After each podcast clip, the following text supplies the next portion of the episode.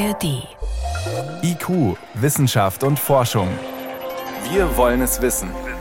Ein Podcast von Bayern 2 in der ARD Audiothek. Major. Na, guten Morgen. Wer ist denn da? Ich bin. Wer ist denn ich? Jetzt sag bloß, du weißt nicht, wer dran ist. Was? Jetzt sag bloß, du weißt nicht, wer dran ist. Margot? Ja, Ma oh, Margot, denkst du, ich hätte dich an deiner Stimme erkannt? ja. Der sogenannte Enkeltrick, dokumentiert durch einen Polizeimitschnitt. Ein Trickbetrüger ruft bei einer älteren Dame an, gibt sich als naher Verwandter aus, der in eine Notlage geraten ist, um so das Geld des Opfers zu erbeuten. Ja, was brauchst du denn? Ja, das ist ein bisschen viel. Oh, was ist, wie viel ist es denn? Das sind fast 25.000. Aber die gebe ich dir morgen hundertprozentig wieder. Ich muss das heute machen, weil ansonsten muss ich wieder acht Wochen warten und ich verliere meine Zinsen. Oh, ja. Betrüger versuchen nach diesem Muster immer wieder die vermeintliche Vergesslichkeit oder das Mitleid vor allem älterer Menschen auszunutzen. Das zentrale Tatwerkzeug? Die Stimme und die Sprache des Täters. Genau dafür interessieren sich in solchen Fällen auch die Ermittler. Dem Täter auf der Spur. Wie uns Sprache verrät. Eine Sendung von Martin Schramm. Doch was genau verraten unsere Stimme und unsere Sprache eigentlich? Gibt es so etwas wie einen sprachlichen Fingerabdruck? Einen Stimm- und Sprachabdruck, der unsere Stimme, aber auch unsere Texte so einzigartig macht wie unser klassischer Fingerabdruck oder unsere DNA? Kann man damit mutmaßliche Täter überführen? Und wie genau gehen Forscher und Kriminalämter dabei vor? Stimmspuren oder von Akzenten, Sprachfehlern und Verzögerungslauten. 17. Juni 2015. Markus Wirth wird entführt, Sohn des Unternehmers und Milliardärs Reinhold Wirth. Der Erpresser fordert am Telefon 3 Millionen Euro Lösegeld und gibt Anweisungen für eine Übergabe. Hallo, äh, haben Sie das Geld? Okay. Äh, ja, Sie bekommen äh, Ihr Kind, ist kein Problem. Okay, fahren, fahren Sie heute Nacht um 2 Uhr los, Richtung Augenblick. Die Polizei veröffentlicht diesen Mitschnitt in einem Fahndungsaufruf und lässt die Sprachaufnahmen auch analysieren. Vom Bundeskriminalamt und von Sprachforschern an der Uni Marburg. Die Analyse der Mann soll zwischen 40 und 52 Jahren alt sein und aus dem Grenzgebiet zwischen Serbien und Montenegro stammen. Er soll um die Jahrtausendwende nach Deutschland gekommen sein und muss in Frankfurt oder Offenbach gelebt haben. Sein Deutsch weise den für diese Region typischen Klang auf. Lange gibt es keine heiße Spur. Doch 2018 kommt dann ein entscheidender Hinweis.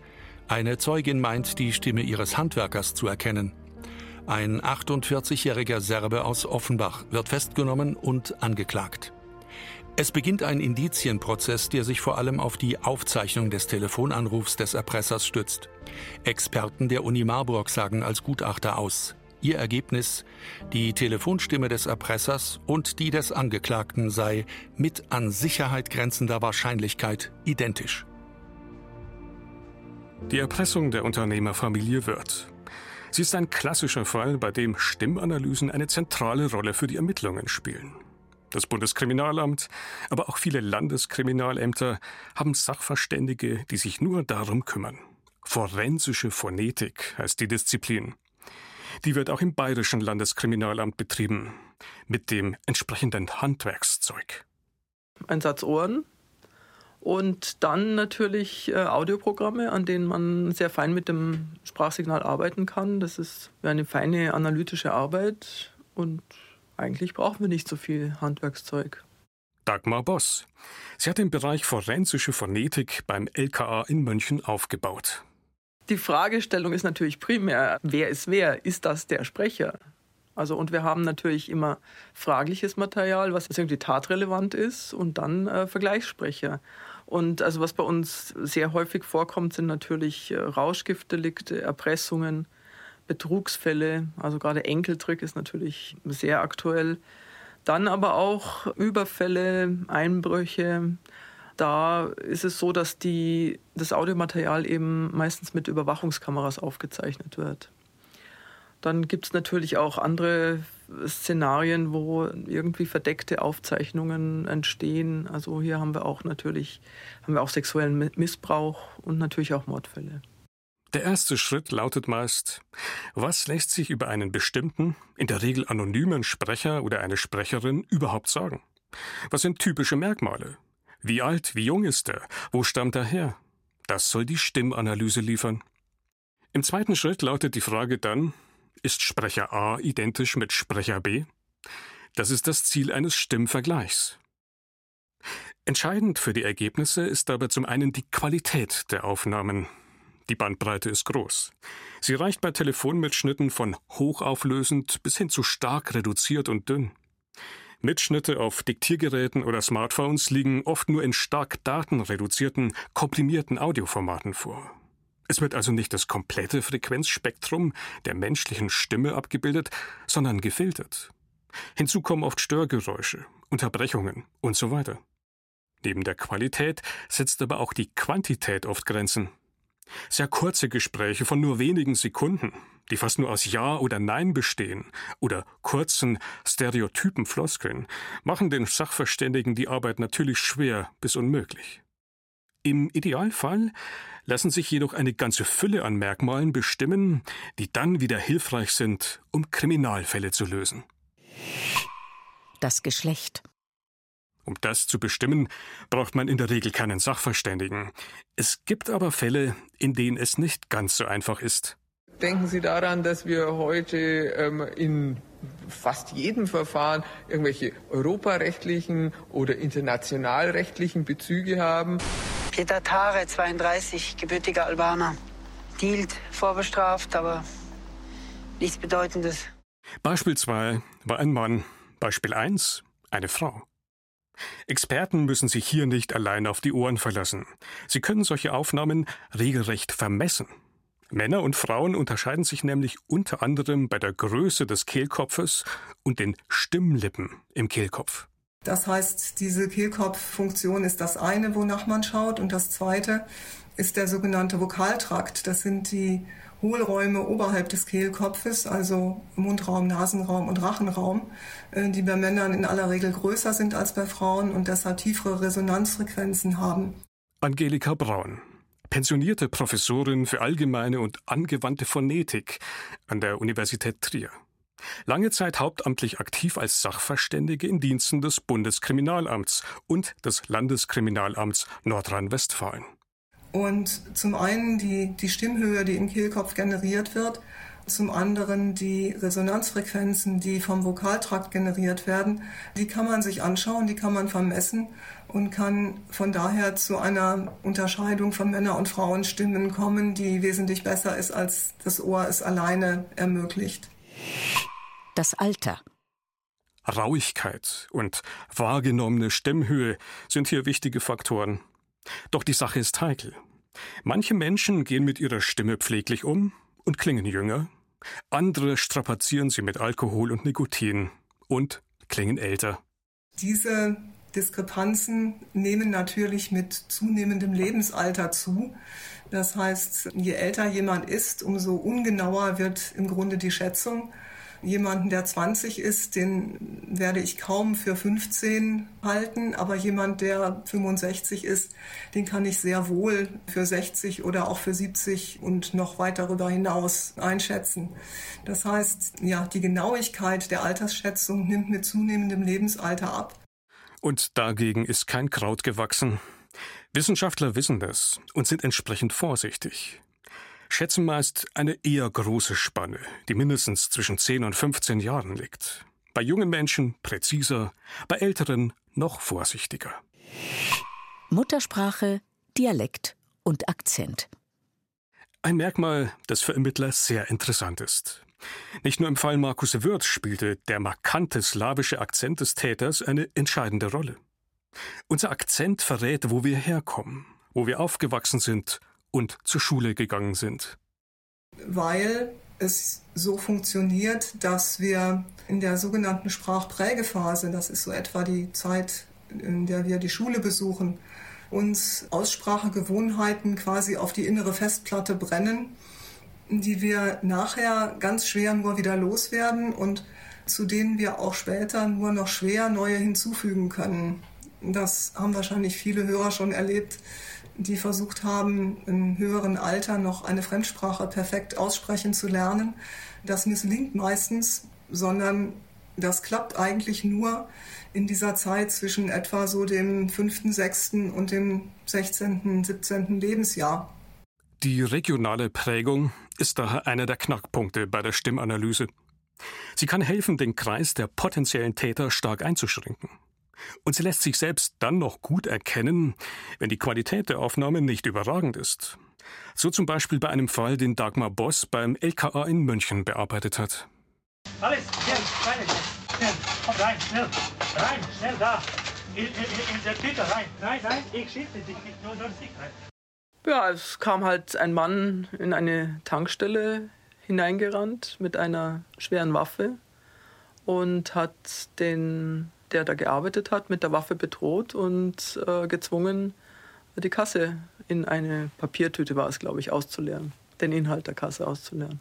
Eine Überwachungskamera zeichnet alles auf. Der Täter ist zwar maskiert, seine Stimme aber dank der Tonspur gleichsam enthüllt. Alles, schnell, schnell, schnell, komm rein, schnell, rein, schnell da, in, in, in der Tüte rein, nein, nein, ich schieße dich nicht, nur, nur dich rein.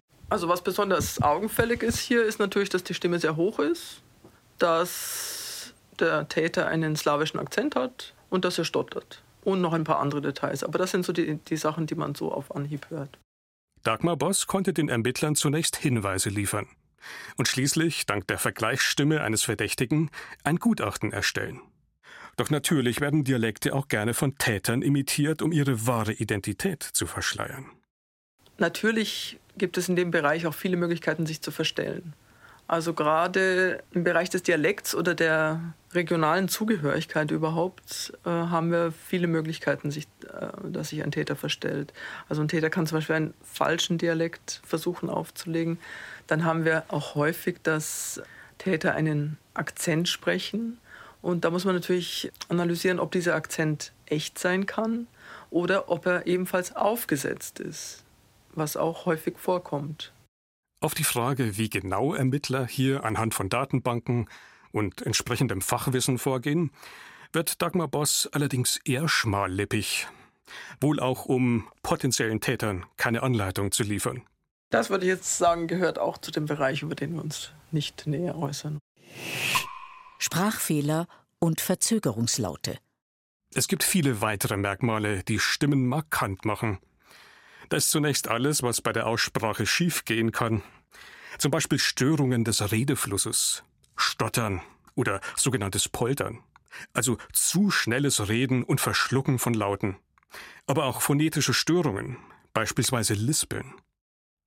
Sehr markant sind auch Verzögerungslaute, sogenannte Diskurspartikel. Sie füllen meist Pausen, während das Gehirn noch eine Wortwahl trifft, Reihenfolge, Betonung und Grammatik abklärt. Um klarzumachen, was es mit diesen Verzögerungslauten auf sich hat, hat Angelika Braun ein prominentes Beispiel parat. Ein bayerischer Ministerpräsident hat es hierzu nahezu unübertroffener Meisterschaft gebracht. Und äh, es ist ganz klar, dass äh, dieser Bär äh, ein Problembär ist und äh, es ist im Übrigen auch äh, im Grunde genommen äh, durchaus ein, ein gewisses Glück gewesen, der hat um 1 Uhr nachts äh, praktisch äh, diese Hühner gerissen. Wenn man nicht so gut geschult ist oder es nicht geschafft hat, sich das abzutrainieren, dann verwendet man hm, verschiedene Formen von Verzögerungslauten. Das kann ein Ä sein, das kann ein Ö sein, das kann ein M sein, das kann ein an das vorige Wort herangehängtes M sein, das kann ein M sein und so weiter und so fort. Und diese Verzögerungslaute oder Hesitationslaute sind den Sprechern zumeist entweder nicht bewusst oder selbst wenn sie ihnen bewusst sind, sind sie ganz schwer zu unterlassen und deshalb spielen sie für uns eine ganz große Rolle sowohl in ihrer Ausprägung, also ö oder m oder m, als auch in der Häufigkeit und in der Zusammensetzung. Die Atmung. Nicht nur die gesprochenen Worte sind charakteristisch, auch was davor und dazwischen passiert.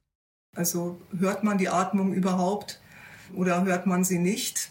Wenn man die Atmung hört, ähm, wie sind da die Resonanzfrequenzen?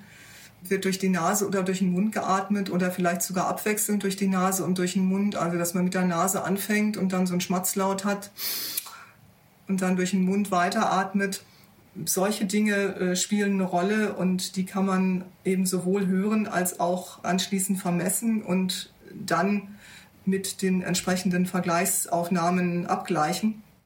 Geschlecht, Alter, mittlere Stimmhöhe, Rauigkeit, Akzent, Dialekt, Sprechstörungen, Atmung. All das ist nur eine kleine Auswahl aus einer Unmenge an möglichen Merkmalen, die Phonetiker teils per Software messen, teils einfach mit ihrem geschulten Gehör erfassen, um Stimmen zu analysieren und zu vergleichen.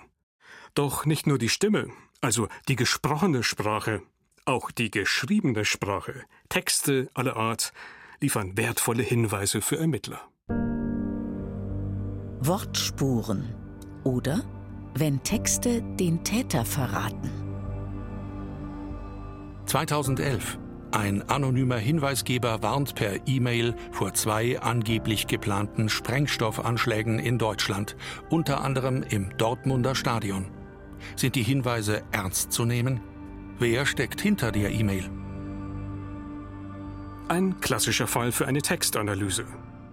Die wird für Ermittler vor allem im Kontext von Straftaten interessant, zum Beispiel bei Erpressung, Beleidigung und Bedrohung aber auch bei terroristischen Positionspapieren oder Geschäftsvereinbarungen im Darknet. Gerade weil Spuren im Netz meist verschleiert werden, ist die Sprache der Täter oft die erste greifbare Spur. Um sogenannte Autorenprofile zu erstellen, analysiert die Texte dann zum Beispiel das Kriminaltechnische Institut des Bundeskriminalamtes. Die promovierte Sprachwissenschaftlerin Sabine Erhardt arbeitet dort im Sachgebiet Autorenerkennung. Das sind typischerweise Aussagen zur Region, zur Herkunft, beispielsweise in Bezug auf den Dialekt. Das kann natürlich aber auch erstmal die Einschätzung sein, verwendet jemand Deutsch als Muttersprache oder nicht. Dann haben wir natürlich auch die Möglichkeit, Aussagen dazu zu treffen, zu welcher groben Alterskategorie gehört ein Autor, über welchen Bildungsgrad verfügt er, welche Erfahrung besitzt er im Verfassen von Texten, gibt es sprachliche Hinweise, die ähm, auf die Zugehörigkeit zu einer politischen, religiösen, lokal organisierten oder irgendwie sonst einstellungsgebundenen Gruppierung deuten. Die Texte werden im BKA dabei nach einem standardisierten Verfahren softwaregestützt aufbereitet.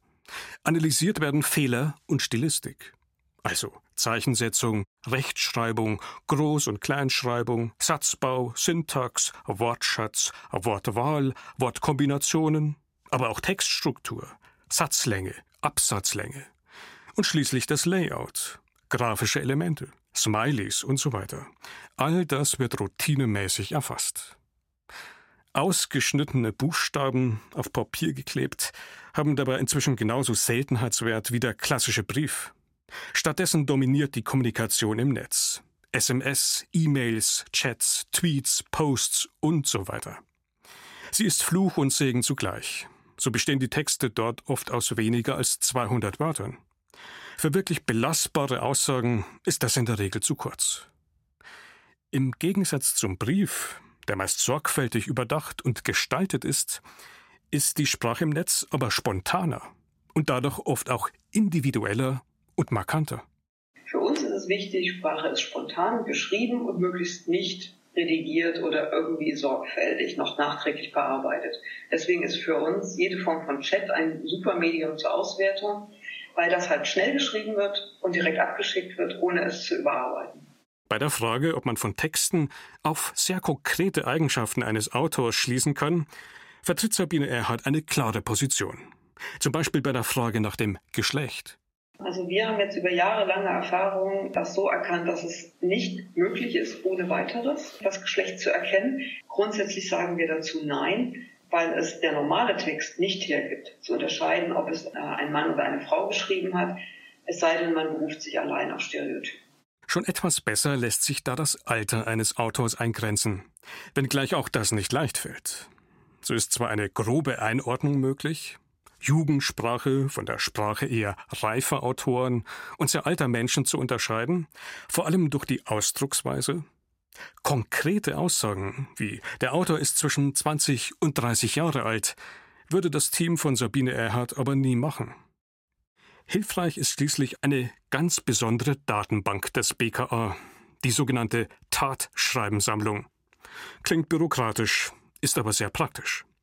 Ähnlich einer DNA-Datenbank oder einer Datenbank für Fingerabdrücke enthält diese Sammlung bereits über 6000 Texte.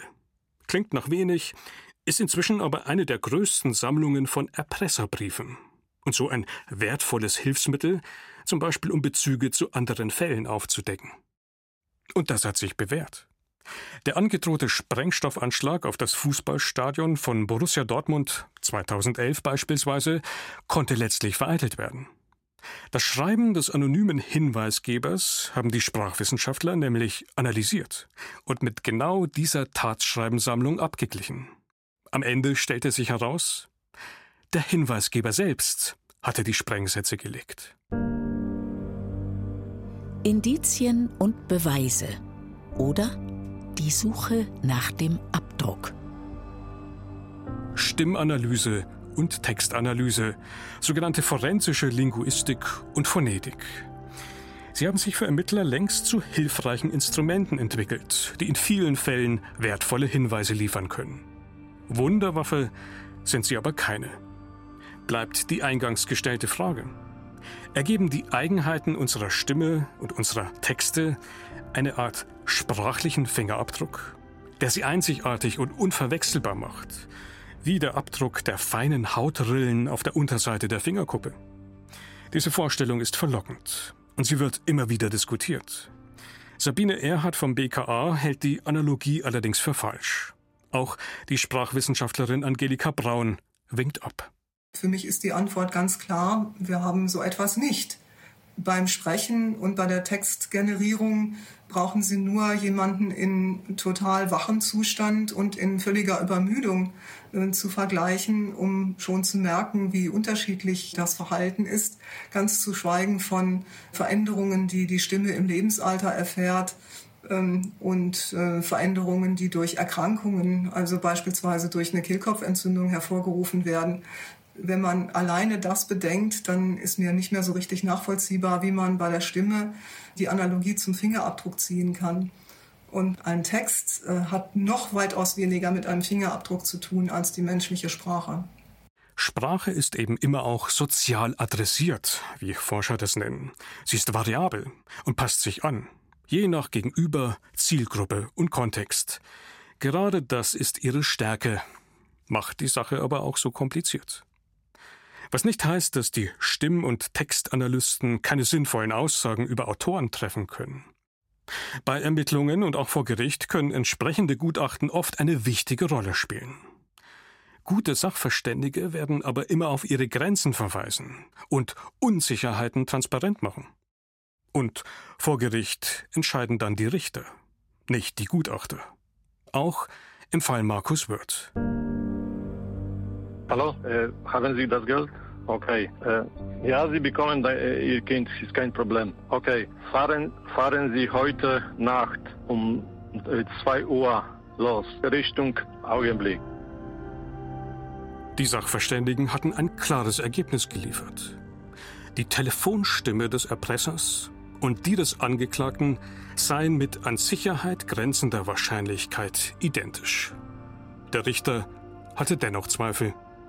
Er hat den Angeklagten freigesprochen.